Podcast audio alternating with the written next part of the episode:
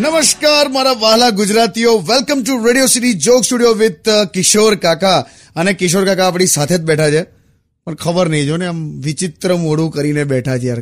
કેમ બગડ્યા છો? બગડ્યો છો એટલે શું? તો કઈ જૂની કાપેલી ડુંગળી જો બગડી જાય. અલા યાર શું છે યાર? અમારા સાઉન્ડ વાળા ભાઈ પણ એવું કહેતા હતા કે કાકાએ મારી પાસે ત્રણ હજાર માંગ્યા.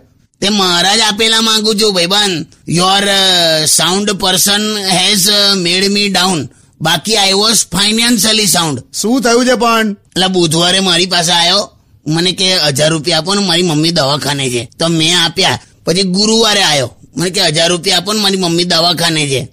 તો મેં ફરી આપ્યા. પછી ગઈકાલે હવારે આવ્યો મને કે હજાર રૂપિયા આપો ને મારી મમ્મી દવાખાને છે. તો મેં આપ્યું તો ખરું પણ પછી મને બપોરે એવું થયું કે લાય એની મમ્મીની ખબર જોઈ આવું. તો દવાખાને ગયો તો ખબર પડી કે એની માને મમ્મી તો એની ત્યાં નર્સ છે. કાકા ટેકનિકલી એ સાચો છે. પણ આપણને તો એવું થાય ને કે મમ્મી દવાખાનામાં દાખલ હશેલા. એટલે ત્રણ હજાર કમના પાછા લેવાના. એણે કોના આપ્યા કે તમારા રહી ગયા? હે? કઈ નહીં હું વાત કરું છું. ત્યાં સુધી મસ્ત આપણે સોંગ્સ પ્લે કરું થોડા. મારે મારે એનું છે ને મોડું જ નહીં જવું. તું વાત કરજે તો તારા સાઉન્ડ એન્જિનિયરનું મોડું કેટલું બધું મોટું છે લા. આવડું મોટું.